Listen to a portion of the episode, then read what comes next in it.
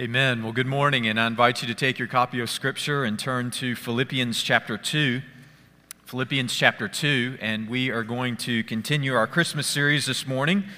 And I'll begin, I'll, uh, begin this morning by reading for us verses 1 through 11, and then we're going to focus on verses 7 and 8 this morning. So, Philippians chapter 2 and I'll begin reading for us in verse 1. If you're using one of the Bibles that we provide for you, uh, you'll find our passage on page 980 and 981. So, Philippians chapter 2, and I'll begin reading for us in verse 1. This is God's Word. So, if there is any encouragement in Christ, any comfort from love, any participation in the Spirit, any affection and sympathy. Complete my joy by being of the same mind, having the same love, being in full accord and of one mind. Do nothing from selfish ambition or conceit, but in humility count others more significant than yourselves. Let each of you look not only to his own interest, but also to the interest of others. Have this mind among yourselves, which is yours in Christ Jesus, who, though he was in the form of God, did not count equality with God a thing to be grasped. Verse 7 But emptied himself by taking the form of a servant, being born in the likeness of men. And being found in human form, he humbled himself by becoming obedient to the point of death, even death on a cross. Therefore, God has highly exalted him and bestowed on him the name that is above every name so that at the name of Jesus, every knee should bow in heaven and on earth and under the earth, and every tongue confess that Jesus Christ is Lord to the glory of God the Father. Amen. Let's pray. Father, we thank you for this time of year where we are able to set aside several weeks to give thought and reflection, consideration to the birth of your Son the Lord Jesus. We thank you for his life, for his death, for his resurrection. We thank you for the salvation and redemption that you have granted to this world through him. And we pray, Lord, that as we consider how Paul lays out for us here the birth of the Lord Jesus and his work of redemption, we pray, Lord, that you would give us understanding and wisdom. We pray, Father, that we would be changed and transformed. And we pray, Father, that we would walk in the humility even that Paul speaks of here in these verses. And it's through Jesus Christ our Lord we ask it. Amen. Well, our Christmas series this year is entitled, O Come, Let Us Adore Him. And of course, Him refers to the Lord Jesus. But all of us have to answer the question who is Jesus? And this is a vital question, one, because of the significance of who Jesus is, and then also because of the widespread misunderstanding of who Jesus is. Francis Schaeffer, who was a Christian apologist, once wrote, quote, I have come to the point where when I hear the word Jesus, which means so much to me because of the person of the historic Jesus and his work, I listen carefully because I have with sorrow become more afraid of the word Jesus than almost any other word in the modern world. Increasingly, over the past few years, the word Jesus, separated from the content of Scripture, has been the enemy of the Jesus of history, the Jesus who died and rose and is coming again, and who is the eternal Son of God. End of quote. What Schaeffer is saying there is he's scared of the word Jesus because so oftentimes it's filled with content that's contrary to the scriptures, contrary to what the Bible says about who Jesus is. This is the reason last week we spoke about the importance of developing an understanding of Jesus that is from above rather than from below. That we wouldn't come to understand Jesus and perceive Jesus by our own understanding from below, our own opinions and thoughts and ideas, but rather from above as God has revealed Jesus to us in His Word. Of course, one of the ways that we show that we love someone is that we give attention and care to get to know them, to know who they truly are.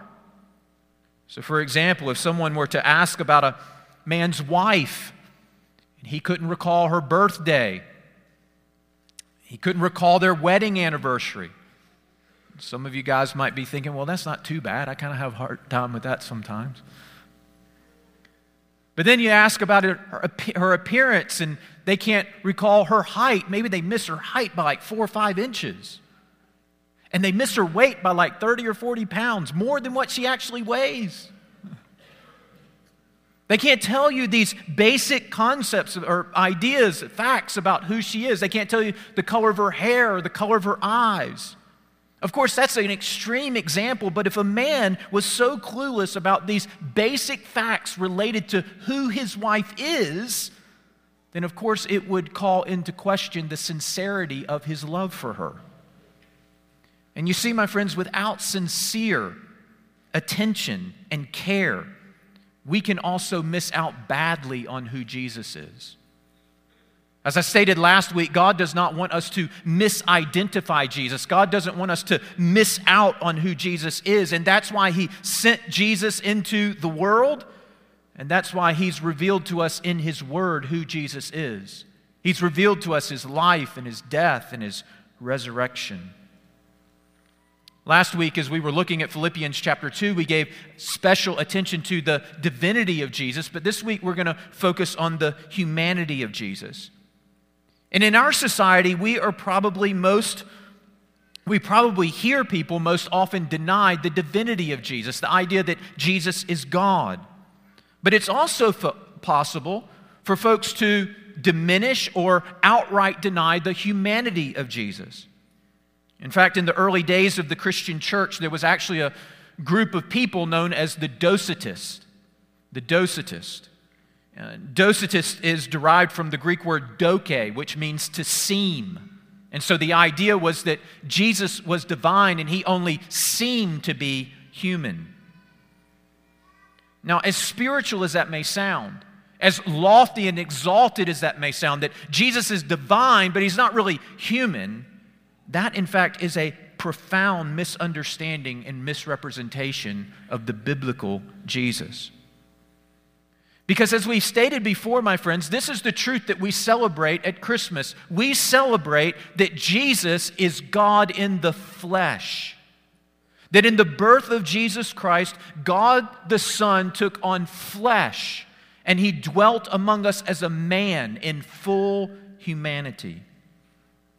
In fact, you might hear people say that at Christmas we celebrate the incarnation. And the word incarnation is a Latin word which means enfleshment. The idea is that the eternal Son of God took on flesh. He was infleshed and he became a man. Therefore, I want us to consider this morning three truths regarding the humanity of Jesus from our passage. Three truths regarding the humanity of Jesus. I'll give them to you up front, and then we'll walk through them as we go through our time together this morning. First, Jesus took the form of a servant. Secondly, Jesus was born in the likeness of man. And third, Jesus was found in human form. So, first, look there in verse 7. Jesus took the form of a servant. Verse 7 But he emptied himself, and we're going to consider that phrase more next week, by taking the form of a servant.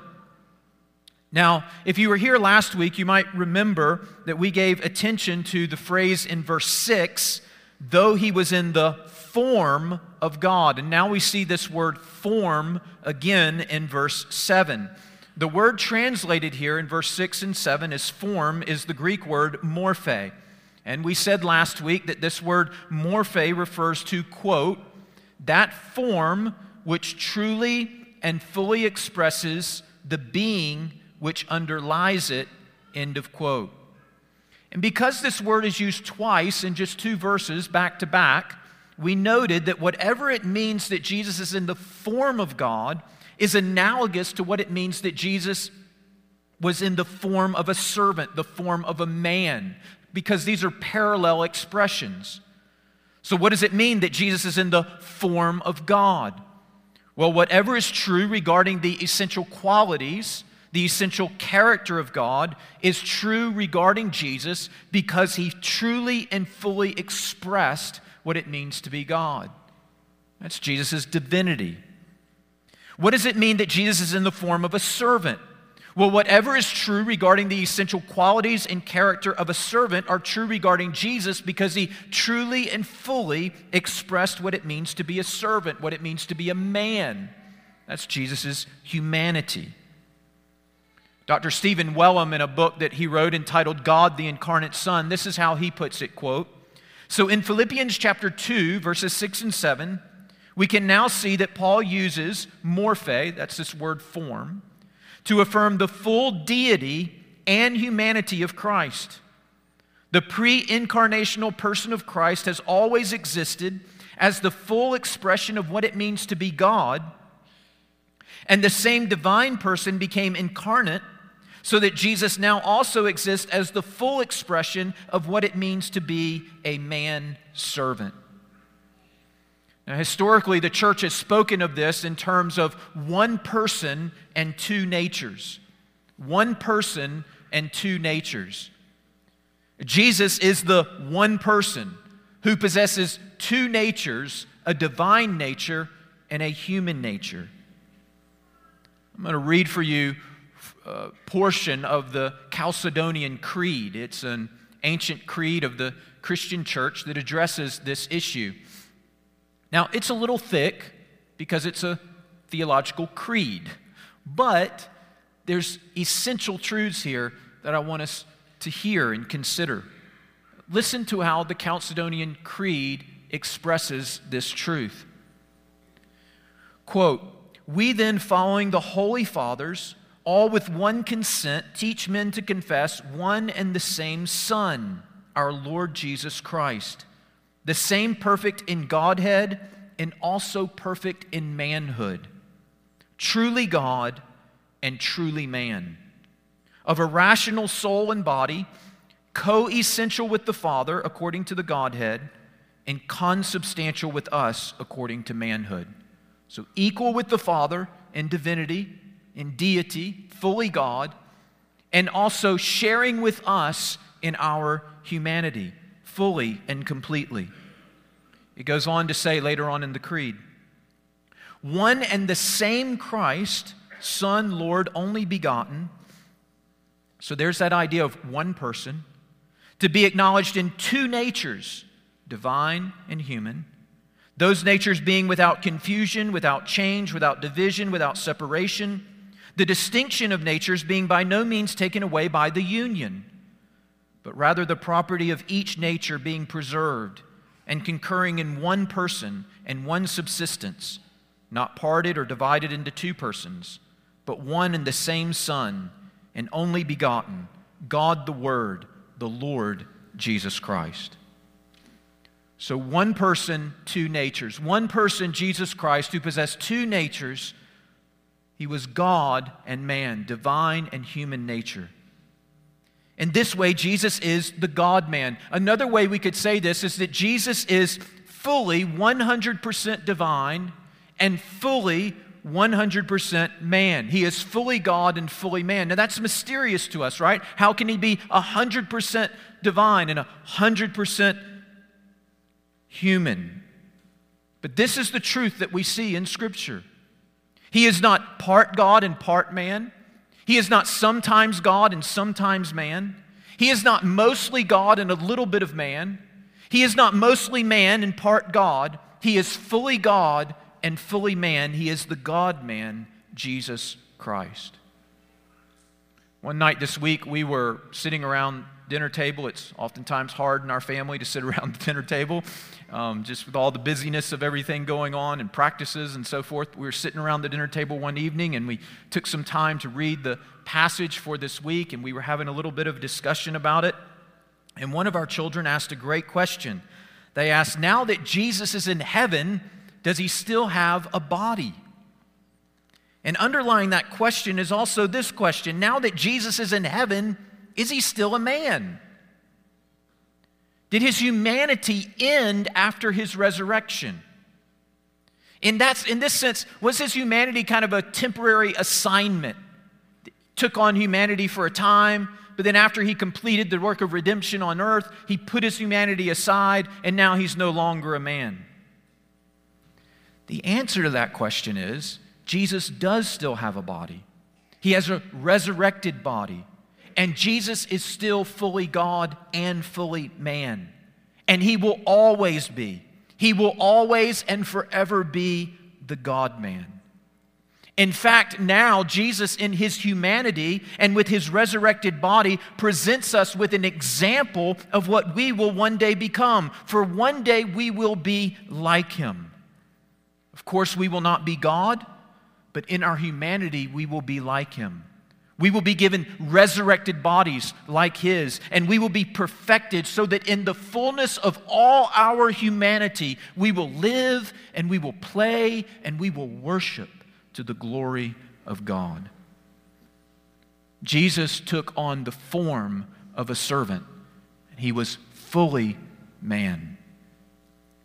Second truth regarding the humanity of Jesus Jesus was born in the likeness of men. Look there in verse 7. But he emptied himself by taking the form of a servant, being born in the likeness of men. Now, that word there, translated likeness, fuller definition, is, quote, a state of having common experiences, and it can be translated likeness, or it is, quote, a state of being similar in appearance, and can be translated image or form. Uh, one revered uh, kind of Greek dictionary observes here, referring to what Paul states here in verse 7 in terms of Jesus being in the likeness of men. He says, quote, or this dictionary uh, observes, quote, in the light of what Paul says about Jesus in general, it is probably that he uses our word to bring out both that Jesus in his earthly career was similar to sinful humans and yet not totally like them, end of quote.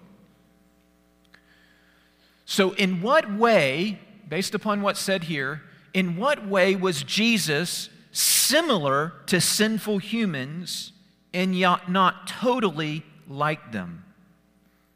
Well, he was like us in our human nature, he was fully human, but he was unlike us in our sinful nature.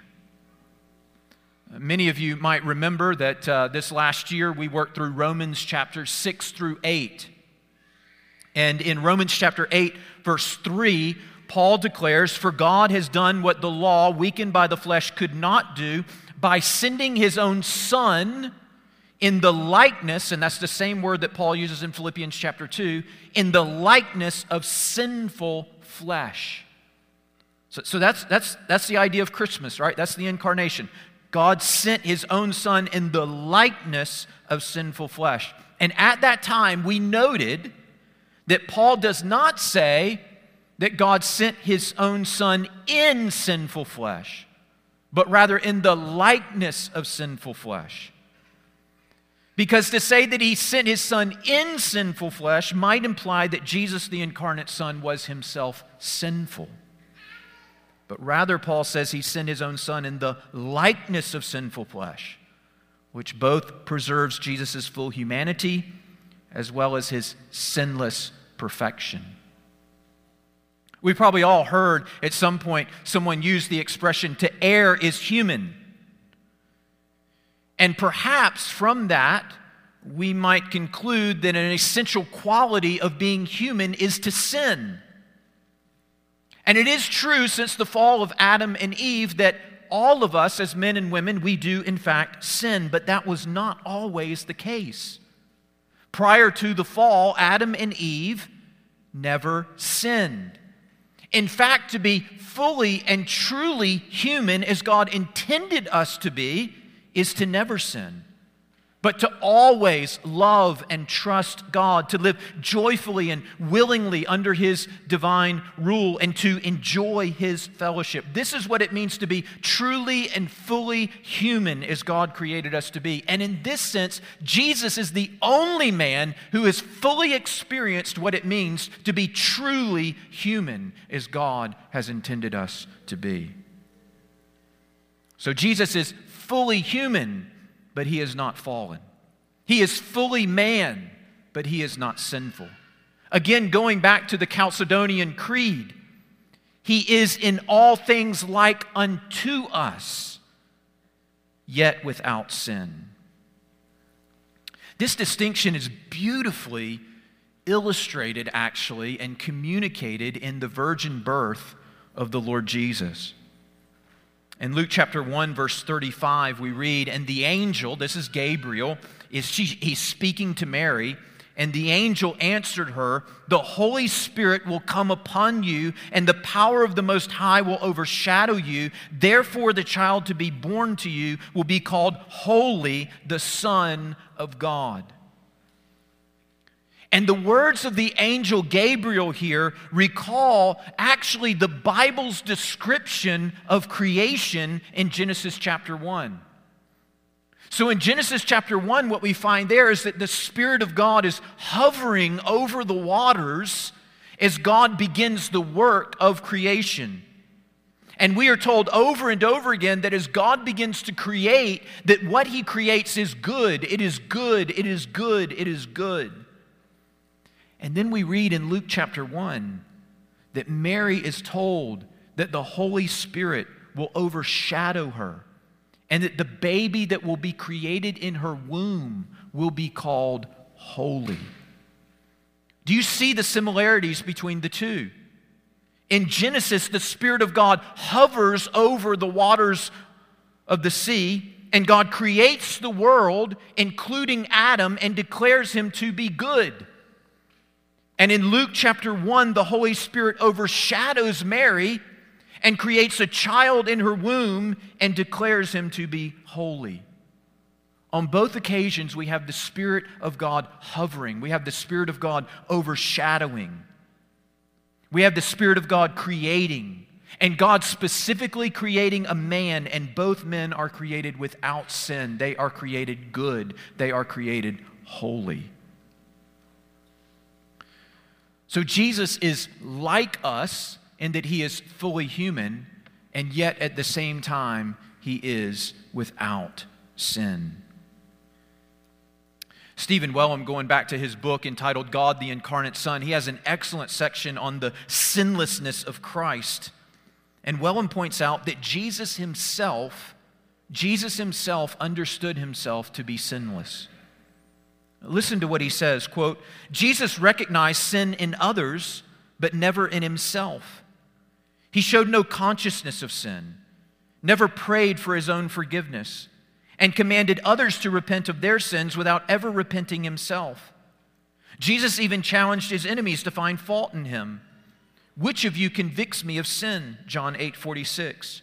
Moreover, Jesus claimed to have kept all of his Father's commands, John 15 10, and to have fulfilled all righteousness, Matthew 3 15. Jesus saw himself as neither a sinner by nature nor a sinner by transgression. End of quote.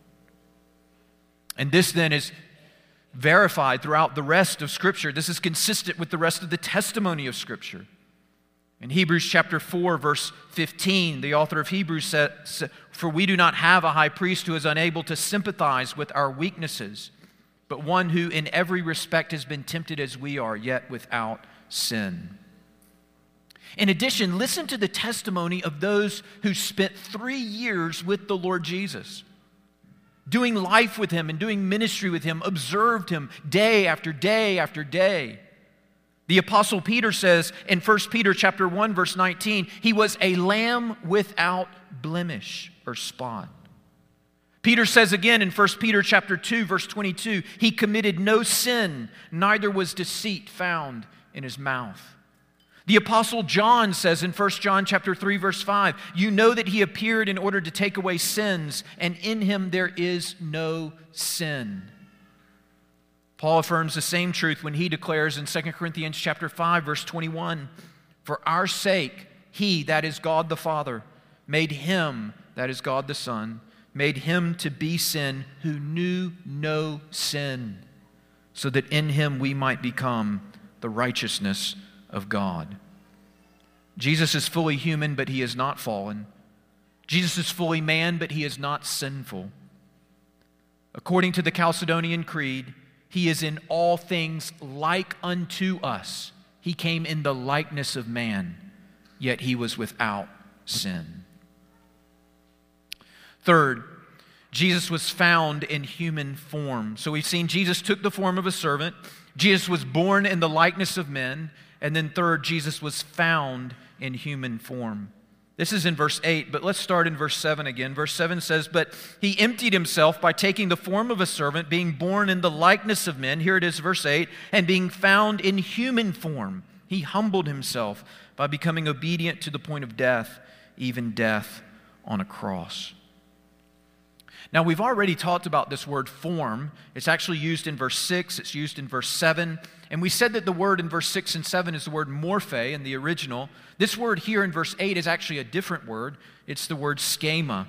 It's a little bit of a different word here. But notice that Paul states here in verse 8 that Jesus was found in human form. The word translated found here means, in this context, quote, to discover intellectually through reflection observation, examination, or investigation. It can be translated to find or to discover. This seems to be the idea that others observed the Lord Jesus, they observed his life, they observed his dealings, and they concluded they found him to be in human form. In other words, he was the real deal. He was not a fake. He wasn't a spirit that went in and out of being human, in and out of being a man. Sometimes he's a man, sometimes he wasn't. I don't know if you've ever read any Greek mythology, but the, the Greek gods, they would have this ability in the myths to go in and out of being various men and women. That was not the case with the Lord Jesus. He was fully a man. And so this means that they observed that when Jesus hadn't eaten for a while, he was hungry. When he hadn't slept, he got tired. When he was sad, he cried. When he was hit, he bled. When Jesus was violently crucified, he experienced real agony and physical pain. He was, in this sense, found in human form. They observed that he experienced the reality of humanity, and they verified his humanity. So notice the distinction here in verse 7 Jesus was born in the likeness of men. In verse 8, he is found in human form. So, as one commentator points out, verse 7 describes Jesus' historical entrance into humanity. He was born in the likeness of men. Verse 8 speaks of the empirical evidence of his humanity. He was found to be in human form. Others observed it and they verified it. But notice here on the whole the stress on Jesus' humanity. In verse 7, he took the form of a servant. Verse 7 again, he was born in the likeness of men. Verse 8, he was found in human form. Now, there are distinctions between each of these three phrases, and we've highlighted some of them, and we'll talk about this some more next week. But, but we also have to note that these three phrases are somewhat redundant, right? In many ways, Jesus, or, or Paul here is stating the same truth about Jesus over and over and over again. Why is there here that such a stress, and really in the rest of Scripture, why is there such a stress on the humanity of Jesus? This was a famous question that Anselm of Canterbury asked in the 11th century. In the Latin, the question was Cur Deus Homo, translated, Why did God become a man? Why did God become a man? There are any number of answers we could give to that question, but perhaps no verse, no single verse in all the Bible so clearly answers this question as Hebrews chapter 2, verses 17 and 18. You might want to turn there. In Hebrews chapter 2, verse 17 and 18, the author of Hebrews writes these words Therefore, he, speaking of Jesus, had to be made like his brothers in every respect so that he might become a merciful and high priest in the service of God to make propitiation for the sins of the people. For because he himself has suffered when tempted, he is able to help those who are being tempted. Now, notice here in these verses that the author of Hebrews speaks of the necessity of Jesus' incarnation and the necessity of his incarnation to both be a high priest for us in his high priestly ministry and for his atoning sacrifice for our sins. In other words, Jesus became a man in order that he might care for us fully and in order that he might save us completely. Notice how he speaks of the necessity of Jesus' incarnation. He says, He had, it was necessary, he had to be made like his brothers in every respect. This is the necessity that Jesus be fully like us in our humanity. And why? The author tells us. He had to be made like his brothers in every respect so that he might become a merciful and faithful high priest in the service of God. Of course, in verse 18, he goes on to explain this high priestly ministry when he writes, For because he himself has suffered when tempted, he is able to help those who are being tempted. And we all know that according to the Christmas carol, Christmas is supposed to be the most wonderful time of the year. And it is a wonderful time for many of us. But I also know that for some of us, this is not true. If you've recently lost a loved one, or you're estranged from your family, or you find yourself all alone during the Christmas season, this could be a very difficult and painful time of year. And do you see what the author of Hebrews is saying here? Jesus became a man so that he might identify with you in your suffering and so that he might minister to you in your need. Charles Spurgeon once said, quote, "There is no learning sympathy except by suffering. It cannot be studied from a book. It must be written on the heart." Let me read that again. There is no learning sympathy except by suffering. It cannot be studied from a book, it must be written on the heart. And listen, my friends, Jesus didn't just learn about suffering by reading a book.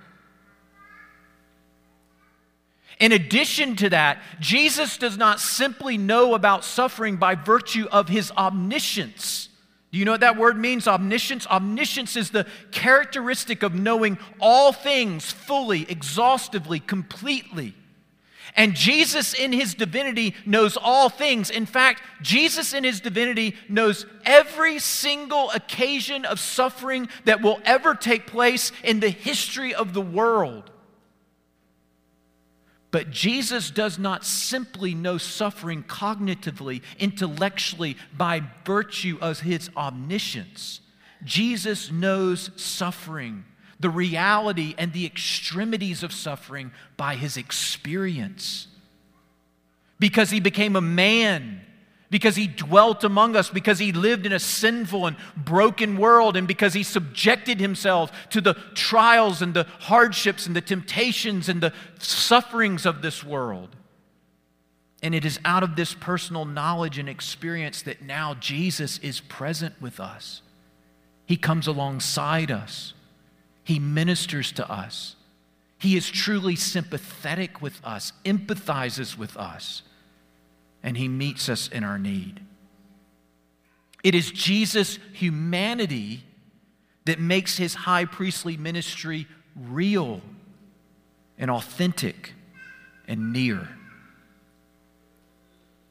But there's another reason why Jesus' incarnation was necessary Author of Hebrews tells us here in Hebrews chapter 2, verses 17 and 18. It was necessary that he become like us in every way to make, here's what he says in verse 17, to make propitiation for the sins of the people. Isn't that beautiful? Jesus became a man because, as sinners who deserve God's wrath and judgment, we needed a Savior.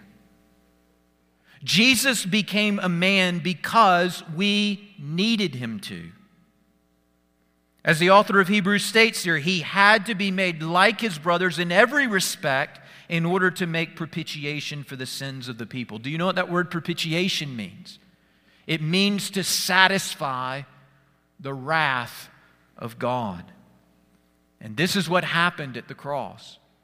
When Jesus died on the cross, he bore on himself the wrath of God, the judgment of God that we deserve for our sins, so that there would be no more wrath or judgment for us to bear. And if Jesus had remained the eternal Son of God without becoming a man, without living a life of righteousness, without identifying with us in our humanity, without taking upon himself a physical body, then he could not have died on the cross the death that we deserve. And he could not have satisfied the wrath of God on our behalf.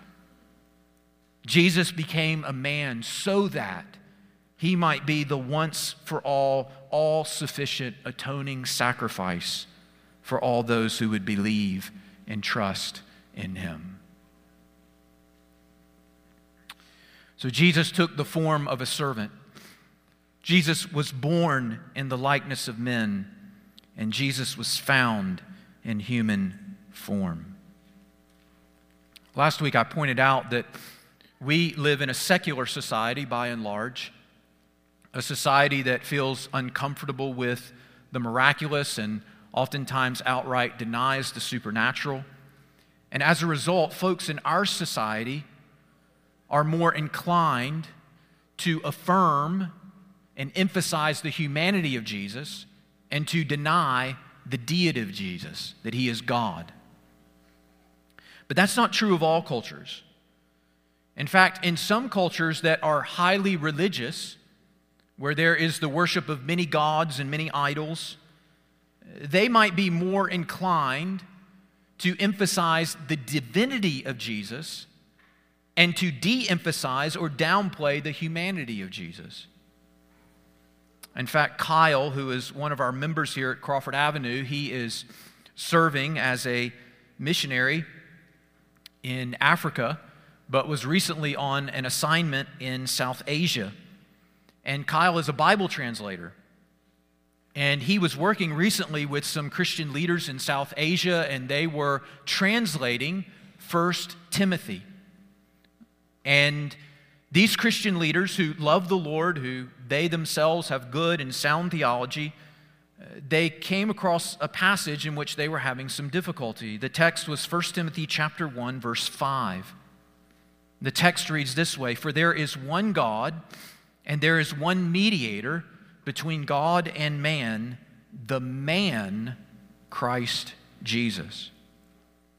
And originally, the team wanted to translate that last phrase there, the man, Christ Jesus, they wanted to translate it as Christ Jesus, who was born in human form. Now, that's not necessarily a wrong statement. In fact, it sounds somewhat similar to what Paul's saying here in Philippians chapter 2, but it's not actually what Paul says in 1 Timothy chapter 1 verse 5. And so they began to discuss this and talk about it, and it became more and more clear as they discussed it that these Christian leaders, one, they wanted to protect the idea of Jesus' divinity, that he is in fact God. So they wanted to do that. But they also were concerned that there were those in their area who opposed Christianity who might use a passage like 1 Timothy chapter 1 verse 5 to appeal to weak and younger Christians in churches in the area to convince them that they should renounce the worship of Jesus who is just a man and return to the real gods. And so they had to have a discussion about this. And in the end, the translation team happily acknowledged the importance of Jesus' full divinity and his full humanity, and they translated the text as written For there is one God, and there is one mediator between God and men, the man, Christ Jesus. Now, why is this so important? Well, if you want to know why it's so important, you can just keep reading, and Paul tells us why. For there is one God and there is one mediator between God and men, the man Christ Jesus. And why is that important, Paul? Who gave himself as a ransom for all. That's why it's important. Because that ransom is only possible if Jesus is, in fact, fully God and fully man, fully divine and fully human, the God man, Jesus Christ. Do you believe that? Do you believe that Jesus is the eternal Son of God who took on flesh and dwelt among us? Do you believe that he is fully God and fully man? And as the God man, he went to the cross and died to satisfy the wrath of God for your sins. Oh, my friends, let me encourage you turn from your sins, trust in the Lord Jesus Christ, the God man. Yield your life to him as Lord, and he will save you. Let's pray.